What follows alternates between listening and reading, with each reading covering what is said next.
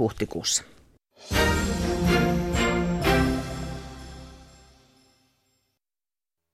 Yle Radio Suomi, ajan tasa.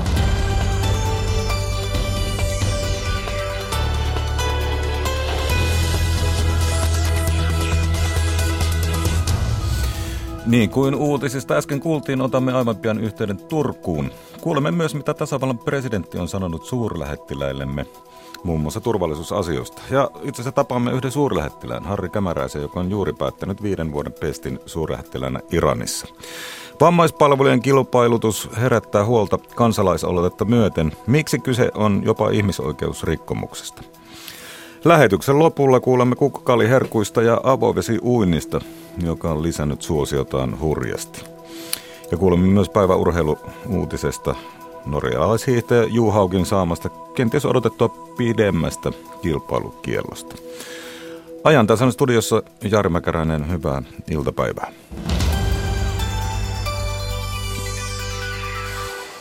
Ja hyvää iltapäivää Yle Turun toimituksen toimittaja Hannu Vähämäki. Sinä olet tänään seurannut tapahtumia siellä Varsinais-Suomen käräjäoikeudessa Turussa.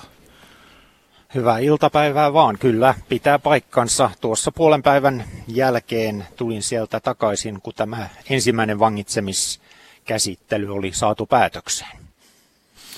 Ja tosiaan Turun puukotusten tutkinta on siis tänään edennyt näihin poliisin esittämiin vangitsemisvaatimusten käsittelyihin ja ensimmäisenä käsittelyssä oli tämä pääepäilty marokkolainen Abderrahman Metskä. Poliisi vaati häntä vangittavaksi kahdesta terroristisessa tarkoituksessa tehdystä murhasta ja kahdeksasta murhan yrityksestä. Hän ei itse ollut fyysisesti paikalla, vaan oikeus kuuli häntä videoyhteyden avulla ja kun lehdistö päästettiin hetkeksi istuntosalin, niin kuvaruudussa näkyi sängyssä oleva henkilö, joka oli peittänyt lakanalla kasvonsa. Hänen vieressään istui hänen avustajansa. Asia käsiteltiin muilta osin poliisin pyynnöstä suljettujen ovien takana. Ja tämän istunnon jälkeen tutkinnanjohtaja rikoskomisario Olli Töyräs kertoi, että oikeus oli päättänyt epäilyn vangitsemisesta. Tämä epäilty on myös jonkin verran suostunut puhumaan kuulusteluissa. Poliisin mukaan hän myöntää hengenlähdöt. Tämä oli nimenomaan poliisin käyttämä sana. Ja puukolla iskut. Motiivista ei edelleenkään ole tietoa tai poliisi ei halua sitä kertoa. Poliisi ei ota myöskään kantaa teon suunnitelmallisuuteen, mutta keskeinen selvitettävä asia kuitenkin on edelleen se, oliko kyseessä yksittäisen henkilön teko vai onko siinä takana jokin ryhmittymä. Ja tutkinnanjohtajan mukaan kuulustelut edelleen jatkuvat. Poliisi kertoo, että he ovat saaneet paljon yleisövihjeitä, suurta määrää silminnäkijöitä on kuultu ja lisäksi on löytynyt useita, jotka kertovat tunteneensa tämän pääepäillyn. Kaikki kansainväliset kanavat ovat edelleen käytössä Europol, Interpol ja KRPn lähettämät yhdysmiehet. Ja poliisi kertoi myös, että samalla valmistellaan tämän pääepäilyn siirtämistä Turun yliopistollisesta keskussairaalasta Hämeenlinnan vankisairaalaan.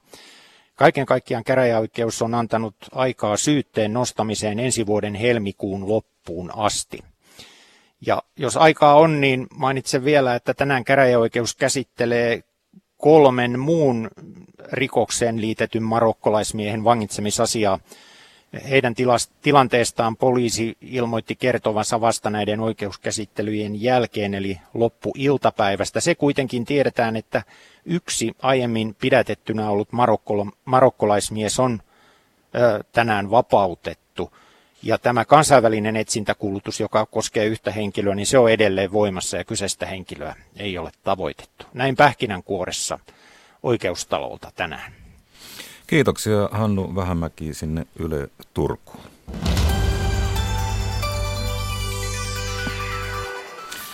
Tasavallan presidentti Sauli Niinistö puhui aamupäivällä eri puolilla maailmaa Suomea edustaville suurlähettiläille. Puhetta suurlähettiläspäivillä Kuuntelin myös politiikan toimittamme Pekka Kinnunen. Mikä oli presidentin viesti? Kun presidentti pääsee yhdellä kertaa puhumaan kaikille suurlähettiläille, jotka ovat ulkopolitiikan johdon silmät ja korvat tuolla maailmalla, niin 20 minuutin puheeseen mahtuu toki enemmänkin kuin yksi viesti. Presidentti aloitti tietenkin näillä Turun viime viikon tapahtumilla ja valaisi sitten tätä kotimaista keskustelua siitä. Kuunnellaan, mitä presidentillä oli Turun tapahtumista vielä kerrottavaa. Me olemme tämän vuoden aikana erityisesti tavanneet kerrata, kuinka monella yhteiskunnan ja elämän osa-alueella Suomi on kansainvälisesti mitattuna vahva. Emme korosta näitä asioita siksi, että me niillä ylpeilisimme, vaan siksi, että havahtuisimme myös siihen, kuinka paljon meillä on varjeltavaa. Tämä kysymyksen ääreen Turun terroristi-isku on meidät pysäyttänyt. Tärkein varjeltava on ihmisten turvallisuus ja turvan tunne. Se on järkkynyt. Poliisi, pelastushenkilöstö ja kanssaihmiset tekivät Turussa kaiken, minkä tehdä voi. Muutenkin on tehtävä kaikki, minkä tehdä voi. Uskon, että eduskunnan riittävä enemmistö on valmis täydentämään viranomaisten puutteellisia toimivaltuuksia ja myös tarkoin selvittämään, ovatko resurssit turvan takaamiseen riittävät. Tässähän käydään nyt mielenkiintoista keskustelua tästä uuden tiedustelulain tarpeellisuudesta. On hyvä muistaa, että presidentti Niinistö on ollut hyvin aktiivinen tämän tiedustelulain muutoksen läpiviemisessä.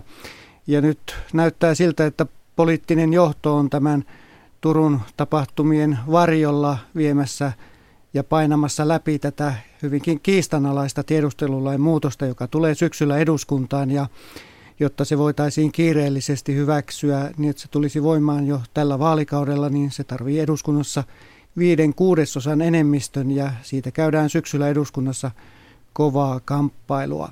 Presidentti otti myös kantaa sitten keskusteluun maahanmuutosta, joka on sekin näiden Turun tapahtumien vuoksi noussut kovasti esille ja kuunnellaan, mitä presidentillä oli sanottavana maahanmuutosta. Maahanmuutto, tänne tulo liittyy väistämättä ja oleellisesti tähän keskusteluun, kuten jo olemme nähneet. Mielipiteet ovat jyrkästi eroavia. Ehdotetaan rajojen sulkemista tai toisaalta vastustetaan pakkopalautuksia. Monet taas eivät näe asiaa näin yksiselitteisenä. Ne monet ovat tässä oikeassa. Suomea sitovat kansainväliset sopimukset pakolaisista ja turvapaikanhakijoista, ja niitä me noudatamme. Suomessa on sitovaa myös oma oikeusjärjestyksemme. Sitäkin noudatamme. On siis syytä tehdä selväksi. Suomi ei voi sulkea rajojaan sulkeutumatta itse. Palaaminen rajatarkastuksiin lännessä ei estä turvapaikanhakijan maahanpääsyä – ei estänyt itärajallakaan pari vuotta sitten. Turvapaikkaa haetaan myös vailla perusteita ja siksi oikeus määrää laittomasti maassa olevia palautettavaksi. Oikeuslaitoksemme on maailman eturiviä myös turvapaikka-asioissa.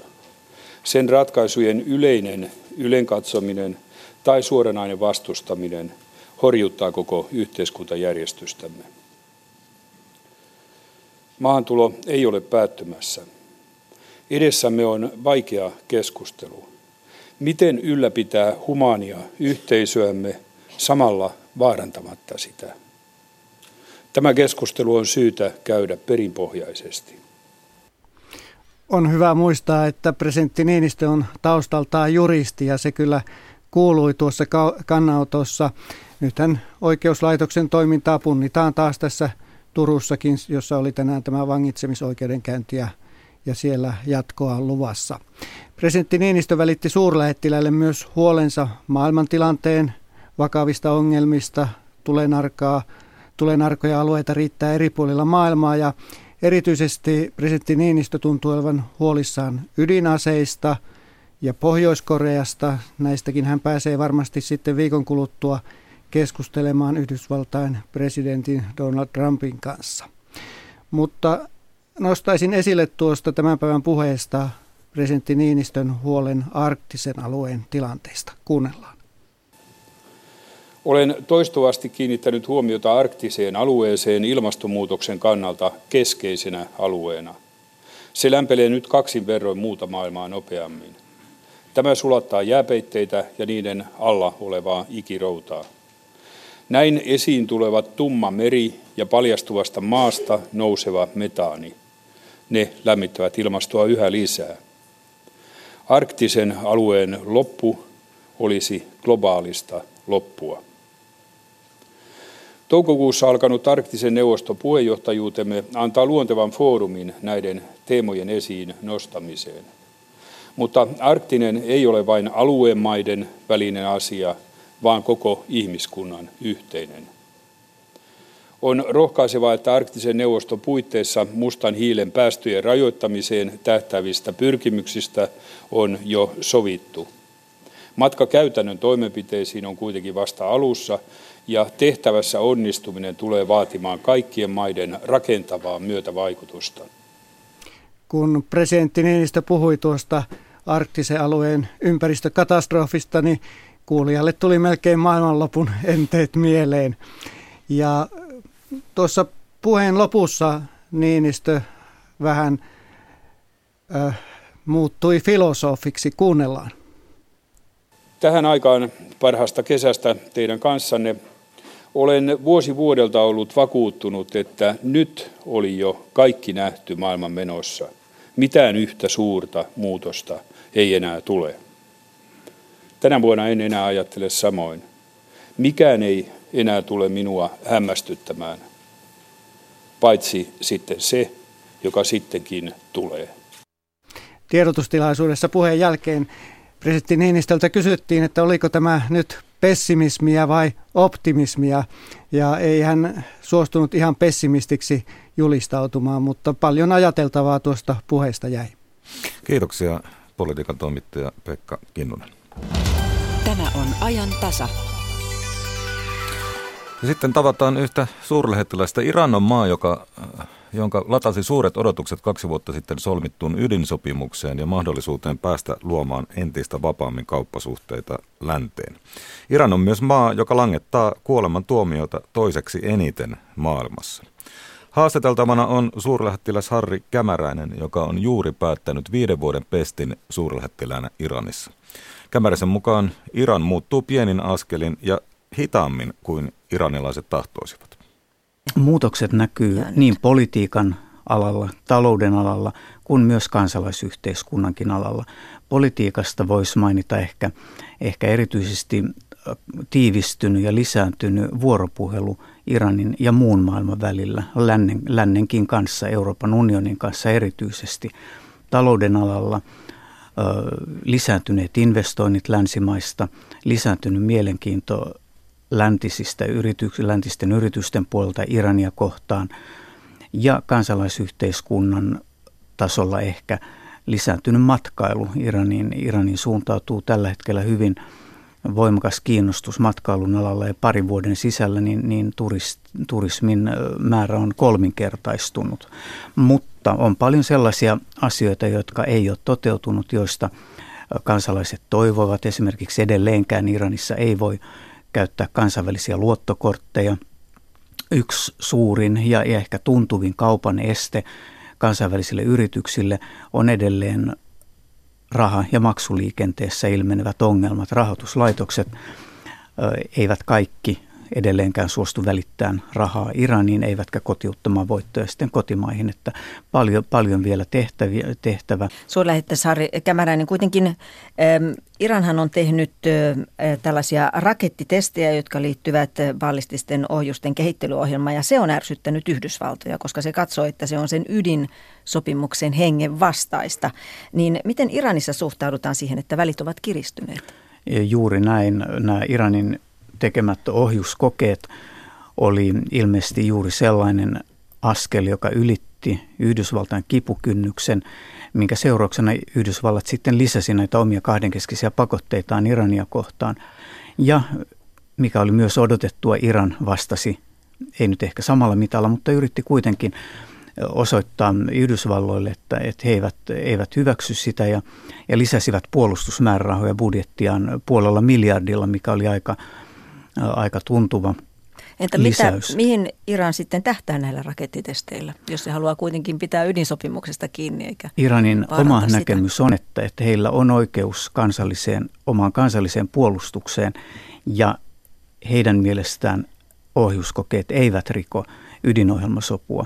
Ja nyt on, on myös syytä pitää mielessä, että ydinohjelmasopuahan valvoo kansainvälinen atomienergiajärjestö IAEA, e jonka päämaja sijaitsee Viinissä. Heillä on jatkuva tarkkailu, valvojat Iranissa ja, ja se kahden vuoden aikana IAEA e on julkaissut seitsemän raporttia, jossa todetaan, että Iran noudattaa kyllä ydinohjelmasopua, mutta on tietenkin tulkinnanvarasta se, kuinka paljon sopimuksen henkeä ohjuskokeet sitten rikkoo vai, vai rikkovatko ollenkaan? Aivan. Entä, entä mitä tarkoitti, kun presidentti Rohani sanoi sitten amerikkalaisten pakotteiden jälkeen, että Iran voi jopa tunneissa palata ydinasekehittelyyn ja edistyneemmälle tasollekin kuin ennen tätä solmittua sopimusta?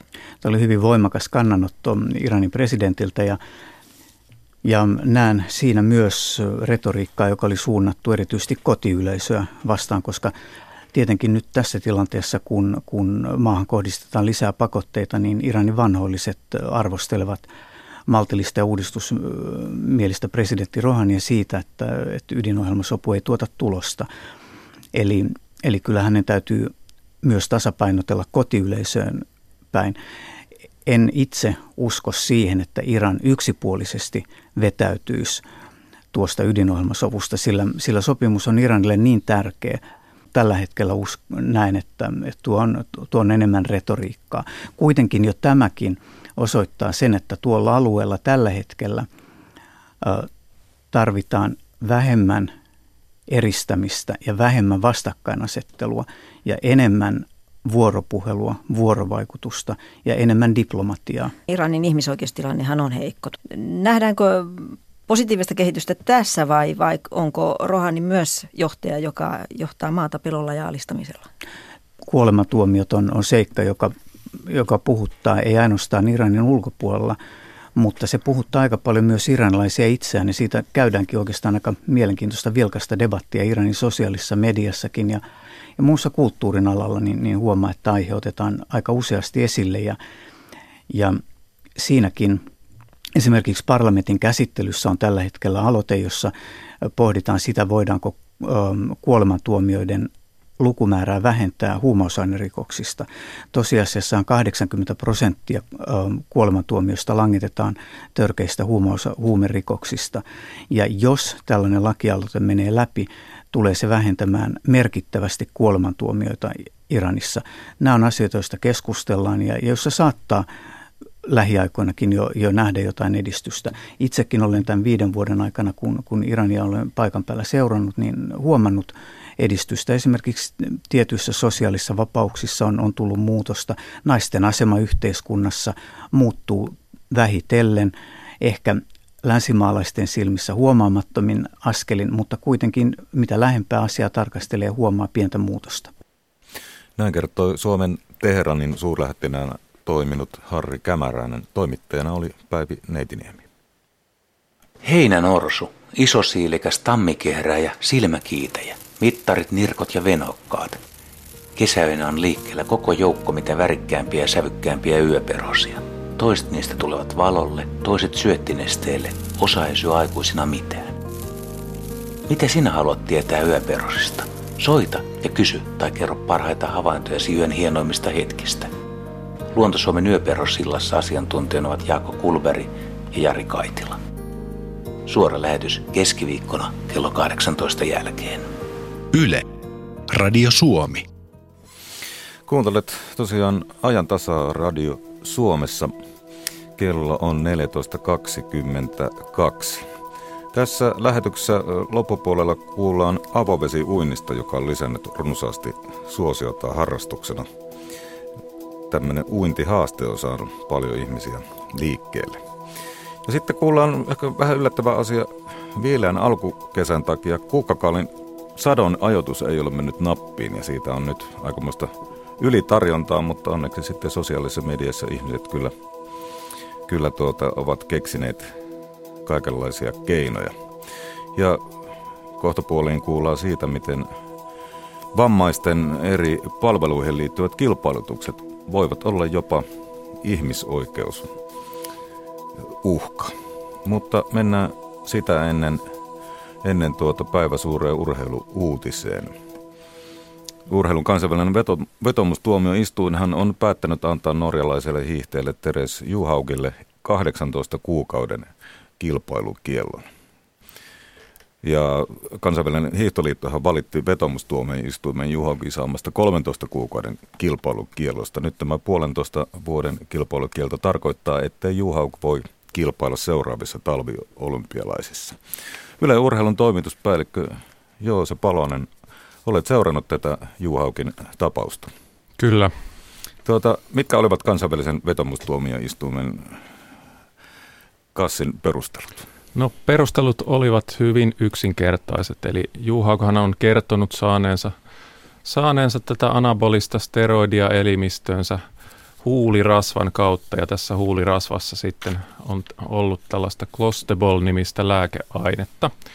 Ja, ja, ja siinä sitä myydään sellaisessa pakkauksessa, jossa on isolla doping-merkintä, ja tästä huolimatta Juhauk on käyttänyt tätä, ja tätä pidetään tietenkin, tietenkin huolimattomana, että oikeastaan debatti tässä koko tapauksessa on ollut lähinnä siitä, että miten, miten lievää tai miten vakavaa huolimattomuutta tämä on Juhaukilta ollut käyttää tätä kiellettyä ainetta ja, ja käyttää tätä huulirasvaa. Et itse asiassa Yle Urheilu tavoitti jo tuoreeltaan urheiluoikeuden asiantuntijan Olli Rausteen, niin voisimme ensin kuunnella hänen – hänen mietteitään aiheesta?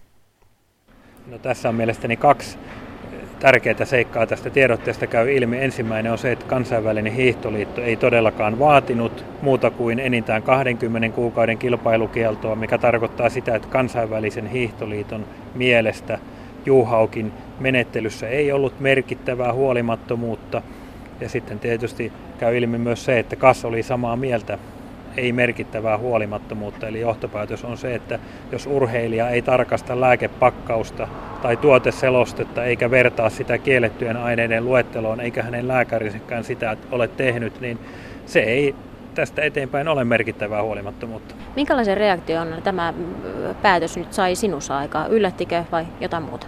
No kyllä minä odot, olisin odottanut, että KAS olisi todennut, että se on merkittävää huolimattomuutta, jolloin minimirangaistus olisi ollut kaksi vuotta, jos urheilija ei tarkasta lääkepakkausta eikä vertaa sitä kiellettyä aineiden luetteloa, mutta näin ei sitten ollutkaan. Minkälaisen kuvan tämä sitten oikein antaa urheilun oikeusjärjestelmästä?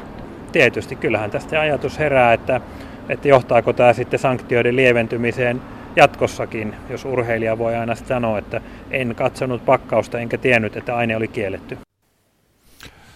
Ja Raustetta haastatteli tuossa edellä toimittajamme Tuulia Kössö. Ja kuten kävi ilmi, niin Rausteen mielestä tämä oli lievä tuomio tämä 18 kuukautta, että hänen mukaansa tästä olisi pitänyt tulla kahden vuoden tuomio.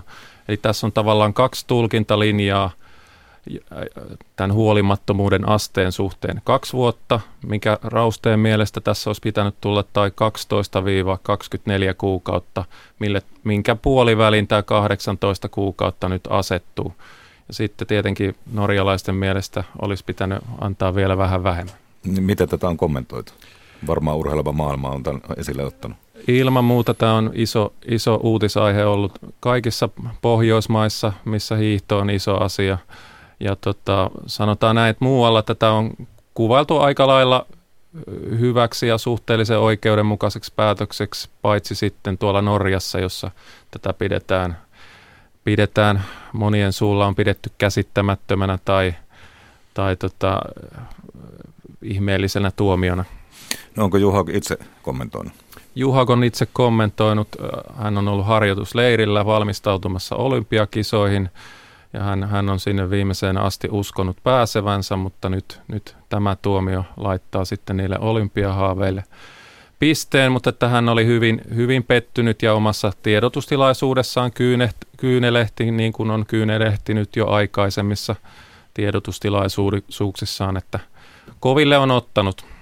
No hän on 29-vuotias urheilija, eikö vaan? Mitä Kyllä. tämä tuomio tarkoittaa, jos se otetaan huomioon? No hän olisi ollut yksi suurimmista suosikeista ensi helmikuussa Korean talvikisoissa. Ja ei ole, ei ole mitenkään mahdotonta, että hän voisi jatkaa vielä neljän vuoden päästä seuraaviin talviolympialaisiin, mutta se vaatisi sitten sitä, että hän jaksaisi treenata vielä aivan huipputasolla neljä ja puoli vuotta, että hänellä hän ei ole henkilökohtaista olympiakultaa maailmanmestaruuksia. Kyllä riittää, että siinä mielessä että on hänen, hänen uralleen totta kai kova isku. Mutta toisaalta urheilu on, tai hiihtäminen iso laji Norjassa, että varmaan kiinnostusta ihan taloudenkin vuoksi on jatkaa. Kyllä, hän on iso tähti ja hän on tienannut miljoonia ja, ja ja, ja siinäkin mielessä se on, hänellä varmaan riittäisi, riittäisi näytön halua, mutta urheilu ei ole ihan yksinkertaista, että tästä vielä jatkaa neljä ja puoli vuotta maailman huipulla, niin se ei ole ihan, ihan yksinkertaista edes näin, näin kovan luokan urheilijalla. Yle Urheilun toimituspäällikkö Joose Palonen, kiitos näistä arvioista. Kiitos.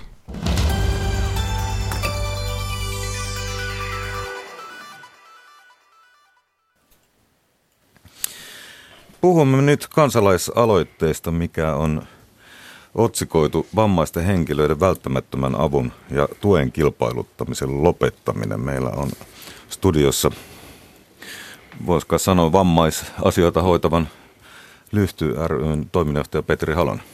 Joo, kyllä. Tai miten luonnehdit Lyhdyn toimintaa? Öö, joo, kyllä meillä on, on tota, ihan niin kuin alku säännöissäkin, että paitsi, paitsi tarjotaan asumispalveluita ja työ, työpajapalveluita, mutta pyritään myöskin niin kuin yhteiskunnallisesti edistämään kehitysvammaisen asemaa suomalaisessa yhteiskunnassa.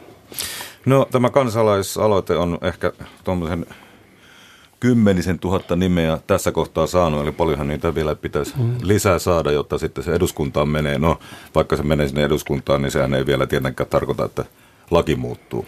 Ei niin, ei. Tuota, mitä sanot, mikä tässä kilpailuttamisessa on, on se suurin ongelma?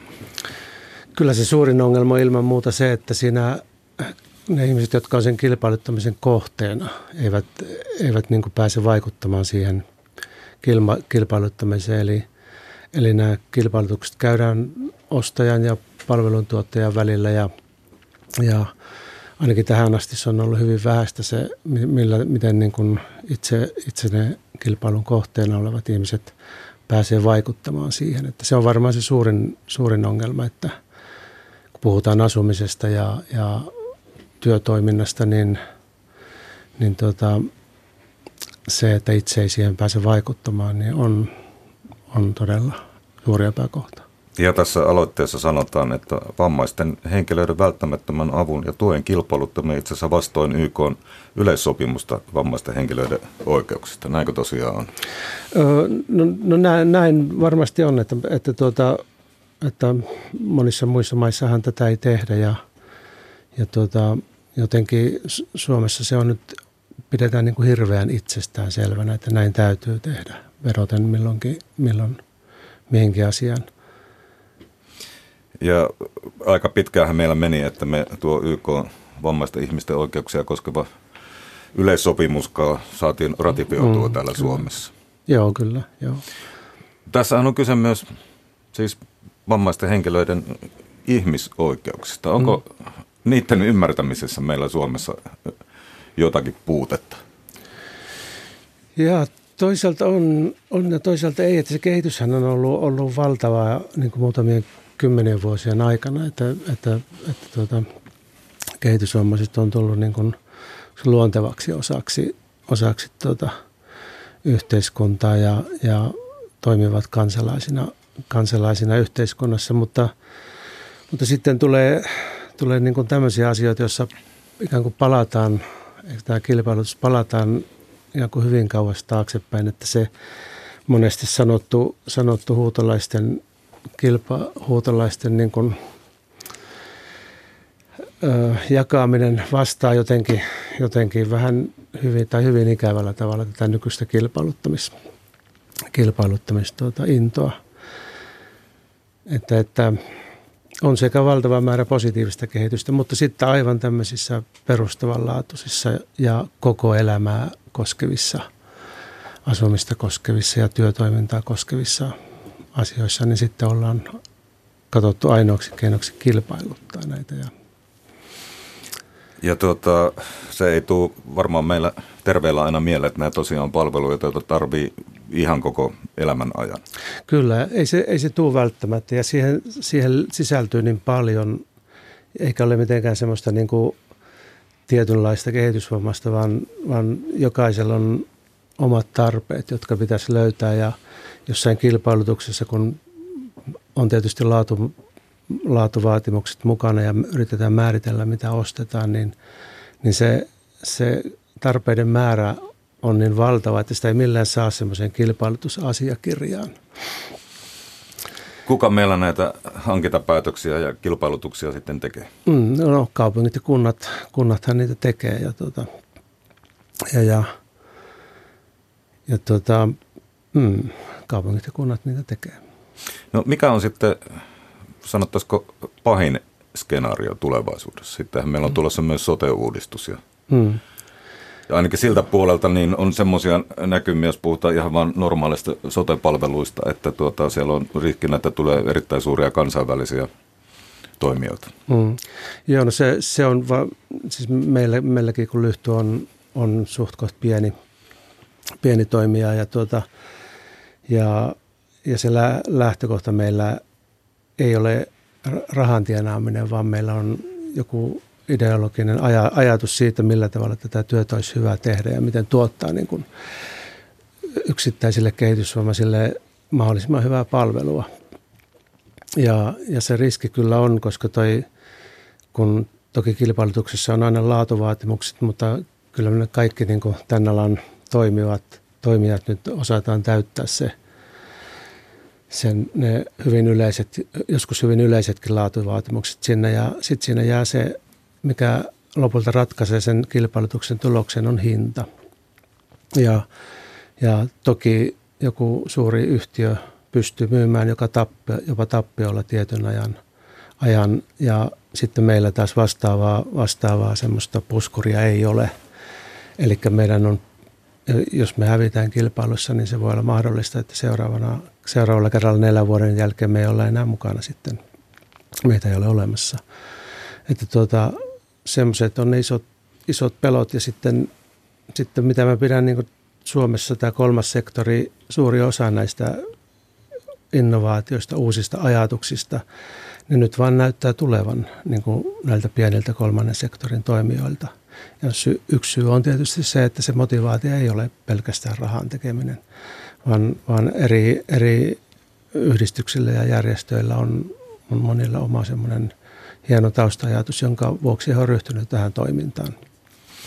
Niin, tuota, teillähän on itse asiassa hyviä esimerkkejä. Esimerkiksi äh, Helsingin Kalliossa on Ipi Kulmakuppila, joka on tämmöinen kahvilatyöpaja, joka on saanut suurta kansainvälistä huomiota sen mm. takia, että, että siinä niin kuin eettisesti kestävällä tavalla otetaan kehitysvammaisten ihmisten mm. työpaja huomioon. Joo, kyllä. Joo, IPin, IPin kohdalla ja muidenkin meidän työpajojen kohdalla just mietittiin, nyt kun tämä on taas tapetellaan, että Helsingin, Helsingin tulevien kilpailutusten takia, niin mietittiin, että millähän tavalla niin kuin esimerkiksi IPI-kahvila voisi, miten sen niin kuin voisi kilpailuttaa, miten sille voisi määritellä semmoiset, että nyt, nyt niin kuin ostaja haluaa tämmöisen. IPIhän toimii sillä tavalla, että siinä on, siinä on mukana niin kuin lyhty, Lyhty ja meidän kehitysvammaiset työntekijät ja meidän ohjaajat ja sitten sit siinä on, on IBI Oy, joka vastaa niin kuin, äh, ravintola ikään kuin taloudellisesta pyörittämisestä ja sitten siinä on taustalla vielä kehitysvammaisten työllistymisen säätiö. Eli siinä on hirveän monta tämmöistä toimijaa, jotka, joilla kaikilla on ollut yhteinen päämäärä, että nyt tehdään niin kuin jotain hienoa kehitysvammaisille, jotain hienoa ja uutta. Ja tuota, Nämä on justin IPI, IPI-tyypillisimmillään ja, ja sitten joku meidän musiikkityöpajan, vaikka Pertti Korikan nimipäivät, Kalle Salonen, tämmöiset, tämmöiset ilmiöt, jotka, joita meidän työskentelytapa niin kuin, tai joiden näkyviin tuloa meidän työskentelytapaan niin kuin, tuottaa, tuottaa, niin tuota, mietittiin millä tavalla niin kuin tämmöisiä kilpailutetaan – ja millä tavalla joku isompi toimija pystyy tuottamaan samoja palveluja. Meillä on hirveä semmoinen niin kuin verkosto ihmisiä, vaikka noissa musiikki- ja taidetyöpajoissa siellä on suomalaisia muusikoita, elokuvan tekijöitä, valokuva- ja kuvantekijöitä, joista suuri osa tekee, tekee jopa ihan, ihan ilman korvausta työtä siellä. Ja jos mietitään Pertti Kurikan nimipäiviä, niin joka tietysti Euroviisujen kautta sai, sai tota paljon suosiota ja, ja tota, positiivista huomiota mm. ulkomailla. Ja tavallaan nosti mm. Suomen esille maana, jossa tällainen voi tapahtua, että kehitysvammaiset mm. lähetetään edustamaan maata mm. Euroviisuissa. Niin eh, tässähän käy helposti niin, että jos tämmöinen toiminta – maasta kilpailuttamisen takia hiipuu, niin silloin tämä kuva Suomesta tämmöisenä kehitysvammaisten asiaa, vaikkapa juuri kehitysvammaisten asiaa hyvin hoitavana maana ei enää pidä paikkaa. Mm, kyllä joo, ja, se, ja sehän on hirvittävä menetys. Monessa mielessä se, että mitä, mitä Pertti Kurikka ja kumppanit on, on niin saanut aikaan semmoisessa yleisessä mielipiteessä ja, ja, ja, ja monet muut toki myöskin – monet muut toki myöskin, mutta se, se että se, se on ollut todella iso se murros, että siitä kehitysvammaisuudesta on tullut ihan semmoinen niin luonnollinen tasapainoinen osa, osa niin kuin meidän, meidän maailmaa. Ja tuota niin, se, mikä oli esimerkiksi Kurikan kohdalla kaikista parasta, oli mun mielestä se, että, että tuota, siinä ei sitten enää puhu, puhuttukaan siitä, että on kehitysvammaisten bändi, vaan siinä puhuttiin siitä, että on niin kuin ja on Suomen kovin rock-bändi sillä hetkellä. Ja se, ja se, se meni niin kuin sillä tavalla ja se, se on sitä parasta, parasta niin kuin inkluusiota, jos haluaa käyttää sellaista termiä. Että sitä tulee ihan, ihan selkeä tavallinen osa. Ja, ja tämä, näiden menettäminen, toki, toki niitä aina sieltä tulee, mutta näiden menettäminen on, on, on varmasti iso menetys. Ja jos puhutaan sitten näistä palveluista, niin eikö niin, että, että asuminen on, on iso tärkeä palvelu ja siinä on mm. myös tämmöinen ihmisoikeuspuoli, että, mm. että miksi on niin, että kehitysvammaisilla ei saisi olla mahdollisuutta mm. itsenäistyä mm. asumisen kautta. Mm, kyllä, joo. Se, se on se iso ja sitten siinä on, koska on kyse tämmöisestä ryhmästä, edelleenkin täytyy muistaa, että on niin kuin valtava laaja, laaja kirjo. Mutta, mutta on iso osa sellaisia ihmisiä, jotka ei esimerkiksi pysty puhumalla ilmaisemaan tahtoaan. Tahtoa ja, sen, ja tämmöisten asioiden selvittäminen vaatii aikaa. Se vaatii sitä, että tunnetaan puolin ja toisin, että hoitohenkilökunta tuntee asukkaan ja asukas tuntee ja luottaa hoitohenkilökuntaan. Ja se saattaa kestää vuosia tuommoisen kommunikoinnin kehittäminen. Ja sitten jos ajattelee, että kilpailutukset on neljän vuoden välein – Paitsi että se hirvittävä huoli, mikä se sille periodille tulee, myöskin se, että jos nämä ihmiset todella vaihtuu, niin kaikki alkaa niin kuin alusta. Ja ne, ja ne järkytykset on, on huomattavasti isompia kuin, kuin meille muille, jotka saa vaikka häätöpäätöksen asunnosta, niin me todennäköisesti selvitään siitä niin kuin muutaman kuukauden päästä, Mut, mutta, tuota, mutta tämmöiset ihmiset ei. Se, mm. Ja tokihan tämä koskee paljon laajempaa joukkoa kuin pelkästään kehitysvammaisia. Mm. Suurimmalla osalla heitä kuitenkin mm. on ystäviä, sukulaisia, mm. mahdollisia työkavereita niin kuin tämmöisen työllistämistoiminnan tuota, toiminnan kautta, mm. että se joukko sitten joka tämmöisestä kärsii, on mm. lopulta aika laaja. Se on laaja, joo. Ja se, sehän on, niin kuin, se on kaikista se surullisin asia justiin se, niin kuin nyt, nyt kun tuota, meilläkin Helsinki ilmoitti nyt tästä uudesta kilpailutuksesta ja se alkaa sitä, nyt he rakentaa sitä systeemiä siellä ja nyt on tiedotettu vanhemmille siis, että se on tulossa. Me ei valitettavasti voida sanoa, että mitä on tulossa, mutta se huolihan on aivan, aivan niin kuin uskomata. Ja sitten semmoinen yleinen ko- ko- kommentti on, että ja, ai taas, eikö tämän pitänyt olla niin kuin selvä. Että siitä on kolme ja puoli vuotta aikaa, kun edelliset sopimukset tehtiin ja tuota – ja nyt ollaan sitten taas siinä tilanteessa ja voi, voit ajatella, että se heillä jatkuu koko elämän sekä sillä kehitysvammaisella itsellä että vanhemmilla sisaruksilla, suvulla. Jatkuvasti tullaan niin kuin samaan tilanteeseen, että, että niin kuin kaikki elämän pääpalikat on yhtäkkiä levällään ja ne on vielä toisten käsissä. Ja sä et pääse niin kuin itse juurikaan edes vaikuttaa, vaikuttaa siihen prosessiin. Niin. Lyhty, ryn toiminnanjohtaja Petri Halonen. Mukava, että pääsit studioon ja tuo kansalaisaloite, johon meidän kaikkien nimiä odotetaan, löytyy siis osoitteesta kansalaisaloite.fi. Kyllä, joo. Sinne vaan tutustumaan asiaan ja jos suinkin koette sen tärkeäksi, niin allekirjoittakaa ihmeessä.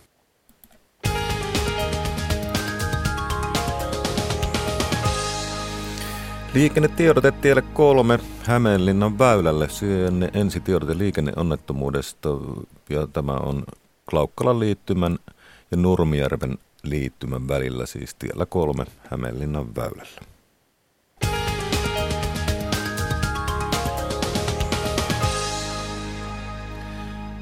Kukkakaalista on tällä hetkellä ylitarjontaa koska viileän alkukesän takia sadon ajoitus ei mennyt niin sanotusti nappiin. Viljelijät ovat nyt vaikeuksissa, kun osa sadosta ei mene millään kaupaksi.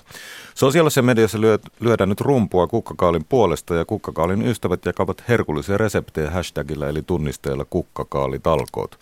Kysymme Kokilta, mitä herkullista hän loihtii kukkakaalista. Istumme tässä ravintolassa, joka on valmistautumassa lounasruokailuun. Ravintoloitsija Sami Garam, mitä itse olet valmistanut viimeksi kukkakaalista? Mitäkään mä olisin viimeksi tehnyt? Olisiko tehnyt kukkakaalikeittoa? En nyt ihan tarkkaan muista, mutta tota, kukkakaali on hieno raaka-aine joka tapauksessa. Oliko se keitto niin kukkakaalimainen vai oliko se kesäkeittoa? Kyllä mä teen yleensä kukkakaalista kukkakaalimaisen keiton, mutta tokihan se on yksi ainesosa myös kesäkeitossa, että ei siinä mitään. Mulla on semmoinen muistikuva, mä tuossa mietin, että mitä muistoa kukkakaalista on, niin lapsena kun äiti oli keittänyt kukkakaalia ja sitten se höyrys pöydässä. Mielikuva aika niin kuin, kiva, mutta se haju oli ihan karmea. Lapsena ei tykätty yhtään, mutta niin on joko kukkakaali muuttunut tai sitten on mies muuttunut. Kukkakaalihan on niin kuin aika iso iso vihanne, siinä on monta, monta eri kohtaa. Siinä on myös se varsi, jota usein ei käytetä ollenkaan, mutta esimerkiksi keitossa se voi käyttää hyvin.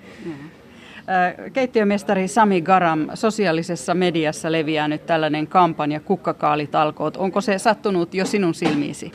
No en ole huomannut, mutta jos, jos tosiaan on niin, että tuota, kukkakaali ei tule käytetyksi muuten, niin ihan hyvä, että on kampanja. Niin, kukkakaalisato on valmistunut nyt tänä vuonna vauhdilla viileän kesän jälkeen ja kauppa ei vedä kaikkia satoa. Tämän kertoi johtava asiantuntija Terhi Taulavuori ProAgriasta. No kyllähän tuo näyttää siltä tuo tilanne, kun alkukesänä oli viileä ja nyt tuossa elokuussa niin on ollut erittäin suotuisat olosuhteet ja nämä eri kukkakaalierät ovat niin tässä valmistuneet yhtä aikaisesti ja se on tuonut tämän ruuhkan tuonne markkinoille. Onko tilanne jo niin vaikea, että kukkakaalia jää jopa pelloille? No viljelijäthän joutuvat koko ajan puntaroimaan, että jos hinta painuu kovin alas, niin onko kannattavaa vielä korjata tuo kukkakaalisato. Tietoni ei ole tullut sellaista, että olisi kokonainen peltolohko jäänyt korjaamatta, että on saattanut olla näin, että näitä viimeisiä viimeisiä sen istutuseränä kukkakaaleja on jätetty sitten korjaamatta juuri tämän takia, että nuo korja, korjukustannukset on sitten nousseet korkeammaksi kuin mitä tuotteesta saatava hinta. Sami Karam, onko kukkakaali jotenkin unohdettu kasvis? No en mä oikein usko näinkään, mutta se nyt ei ole tällä hetkellä vaan niin välttämättä sitten trendikästä tai jotenkin näin. Mutta toki tämmöiset niin muodit tulee aika yhtäkkiä, että kukkakaali on kuitenkin aika monipuolinen. Että jos nyt ajatellaan, että, että äsken puhuttiin kukkakaalikeitosta, niin on sitten myös paljon muutakin, miten sitä voi syödä. Ja, no ja, miten sitä voi valmistaa? No, Millä eri tavoilla? No jos nyt lähdetään siitä, että pilkkoo vaan nuppuja sieltä laittaa salaattia, eli ei tee yhtään mitään, tai syö dippipaloina sellaisena ihan niin raakana.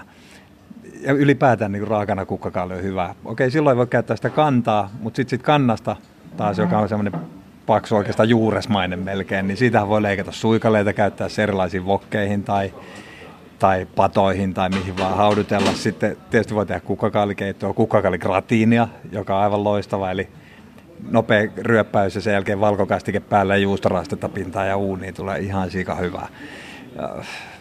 Onhan näitä, sitten niitä voi paistaa niitä nuppuja sellaisena lisäkkeeksi, niin raakana pannulle vaan vähän voita ehkä tai öljyä ja paistaa. Mitä maustetta laittaisit sellaiseen?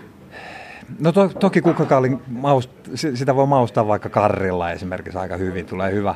Mutta toki se on niin kuin, silloin oma, oma hyvä ominaismakukin, että pelkkä suolakin riittää. Sillä, vähän suolaa joukkoon, niin sehän on sellaisenaan hyvä, että ei siitä välttämättä hirveästi tarvitse edes hakea.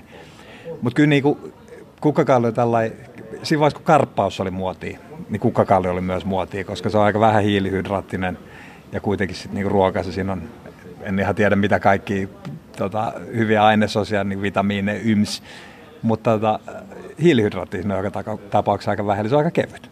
Eli sitä voi käyttää ikään kuin perunan korvikkeena? Joo, karppausbuumin kohdalla sitä tehtiin just näin. Ja, ja tota, kyllä mä nyt nykyään kun perunakin taas sallitaan, niin käyttäisin mieluummin vierellä kuitenkin, koska perunahan on hyvä kanssa.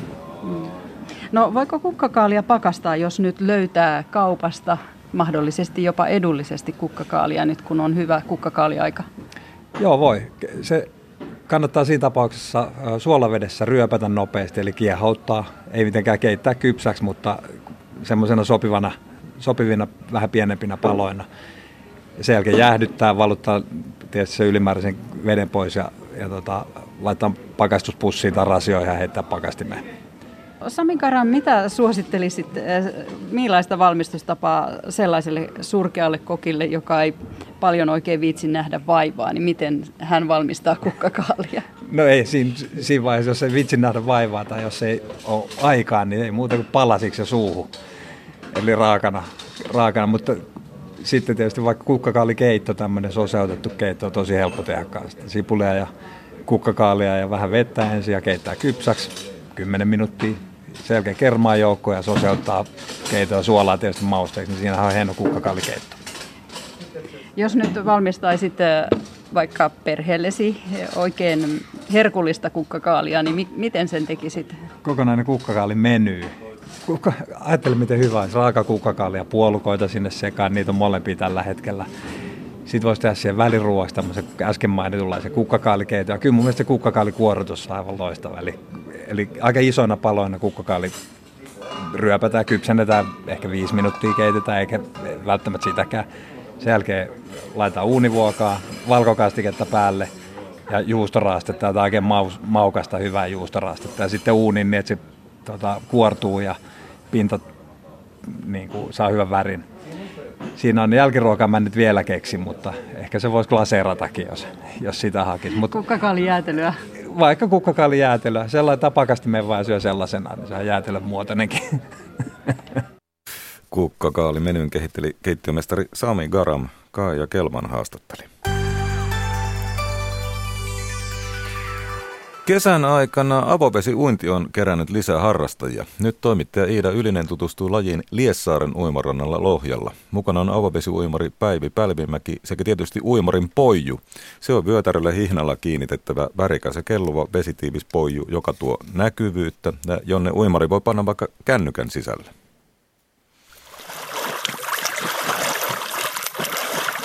Miten, mitä kuvailisit tätä vettä, jossa me nyt tuidaan? Minkälaiset on aromit? Lohjajärvi on aika samevetinen, että tämä on sellainen savipohjainen. Joo. Ja tota, ei hirveän syvälle kyllä täällä näy, että pitkälle tuolla veden alla. Et, et Suomessa yleensä vedet on, tahtoo olla aika sameita, että sitten uimarin paratiisi oikeastaan on ne lähdepohjaiset järvet, joissa on paljon Joo. näkyvyyttä. Vertaillaanko näitä eri järvien tai merien vesiä vähän viinien tapaan? On se, on se näin ja se on aika hauskaa, että tulee aika, aika herkäksi niille tuoksuille ja sille, Joo. miltä se vesi tuntuu, kuinka paljon siinä on humusta ja, ja, ja tota, onko siinä jotain sellaista, mikä jää iholle esimerkiksi kiinni, sellaista mm. kiintoaineesta. Mitä kaikkia lajeja vedessä tätä nykyään noin kuntoilun mielessä harrastetaan? Joo, no se on ihan hämmästyttävä se lajikirjo, että on avovesiuinnin lisäksi avovesijuoksua, avovesijumppaa. Sitten voidaan pelata erilaisia pallopelejä, eli voidaan pelata vesipalloa rantavesipallona. Sitten Joo. on järvisähly. Se on kummallinen. Eikö sekin? ja, ja sitten, sitten myös niin kuin lentopallosta ja koripallosta tämmöiset vesi, vesisovellutukset. Joo. Ja sitten tietysti, hei, melontapoolo, Joo. Melon, melontaa liittyen ja, ja suppilaudoillakin ää, pelataan nykyään ää, poloa. Mitä pitkä historia tällaisilla avovesiuintitapahtumilla on Suomessa? No, se on hämmästyttävän pitkä historia, että, että meillä on esimerkiksi semmoinen kuin Viikinsaaren ympärimuinti Tampereella, niin sillä on jo 80-vuotinen historia. Oho, joo. Ja et, et täytyy muistaa se, että ennen kuin meillä oli uimahalleja ja mm. ennen kuin niitä enenevässä määrin tuli 50-60-luvulta lähtien, niin kaikki Joo. ui avovedessä. Joo. Ja, ja silloin oli tapahtumia, treenattiin ja olympiaurheilijat, olympiauimaritkin treenasi avovedessä. Niin. Eli meillä on pitkän historian omaavia näitä tapahtumia, mutta sitten on just uusia. Esimerkiksi Kaitalammen kymppi. Maratonareillahan on tämmöisiä ää, ikään kuin kuningasreittejä, ää, vaikkapa New Yorkin maraton tai Berliinin maraton. Mitkä on semmoisia avovesiuimarin aivan, aivan unelmien tapahtumia?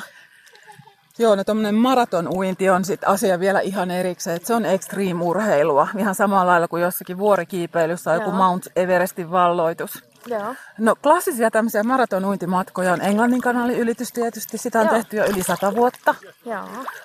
Sitten voidaan uida Uudessa-Seelannissa kahden pääsaaren välillä, Joo. oikein rankka matka. Sitten on esimerkiksi Havailla Molokai Channelin ylitys. Jahas, joo. Eli on tämmöisen seitsemän extreme uinnin sarja ja sitä Joo. on harvat ihmiset suorittaneet maailmassa. Mutta nyt musta tuntuu, että meidän täytyy uida. No että me saadaan vähän lämpöä myös. Eikö se? Otetaanko laiturin päähän ja kroolaa taas? Eli ui Joo. vaparia tosi hienosti kuin äskenkin.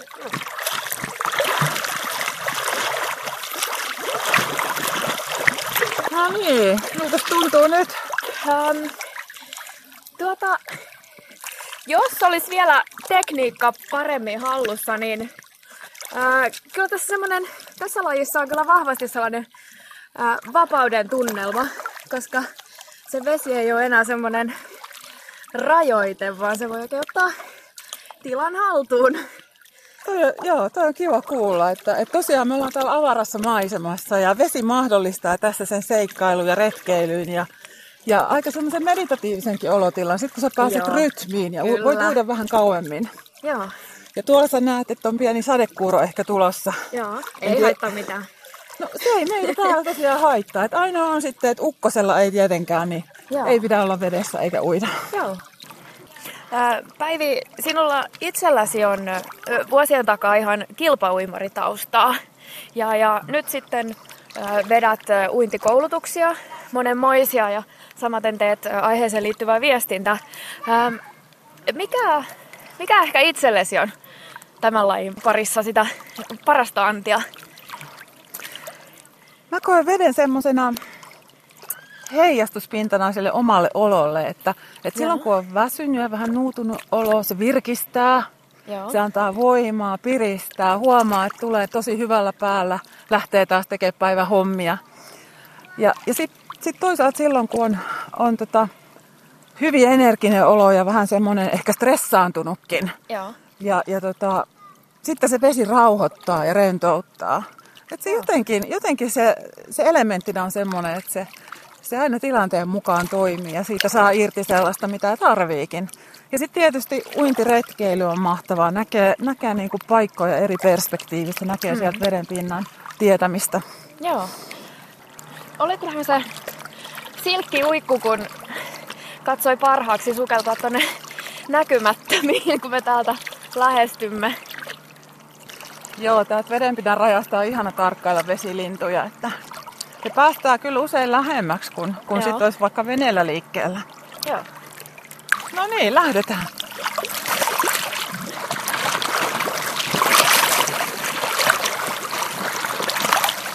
Joo, no nyt mä katon tota pilveä tuolla.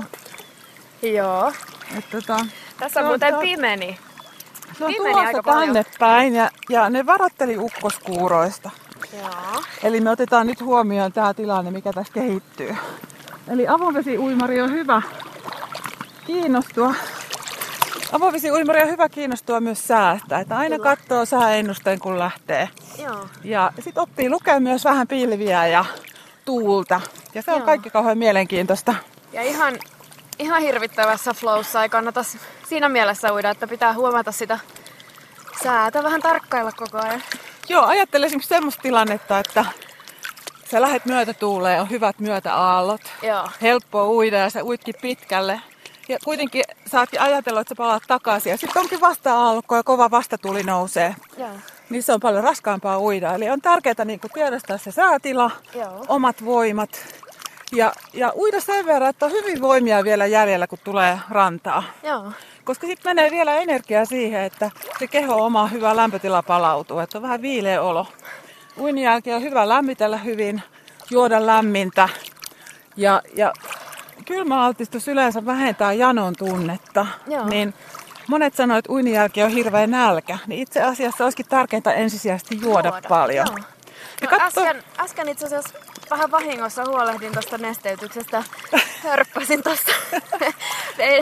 en, ehtinyt tehdä mitään makuanalyysiä, meni sen verran nopeasti. Uidaanko vielä vähän matkaa ja sitten lähdetään palaamaan?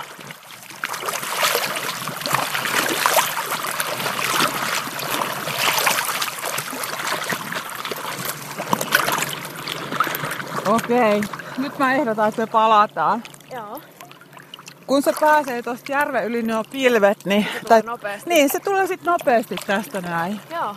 Ja kun me ei ihan varmuudella tiedetä, että mitä siellä on tulossa. Siellä on aika synkkä harmaa Joo, pilvi kyllä. kyllä. Matalalla ihan tässä puiden rajassa. Ja samalla näyttää vähän myös korkealta pilveltä. Joo. Aivan, eli jyrisee, Oho. eli me lähdetään. Siellä jyrisee, eli nyt kyllä lähdetään.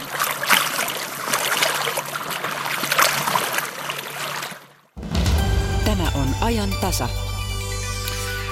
Ja tässä tämän päivän ja huomenna aamupäivän ajantasassa puhutaan autoista. Autoilevaa Eurooppaa puhuttaa nimittäin dieselautojen tulevaisuus.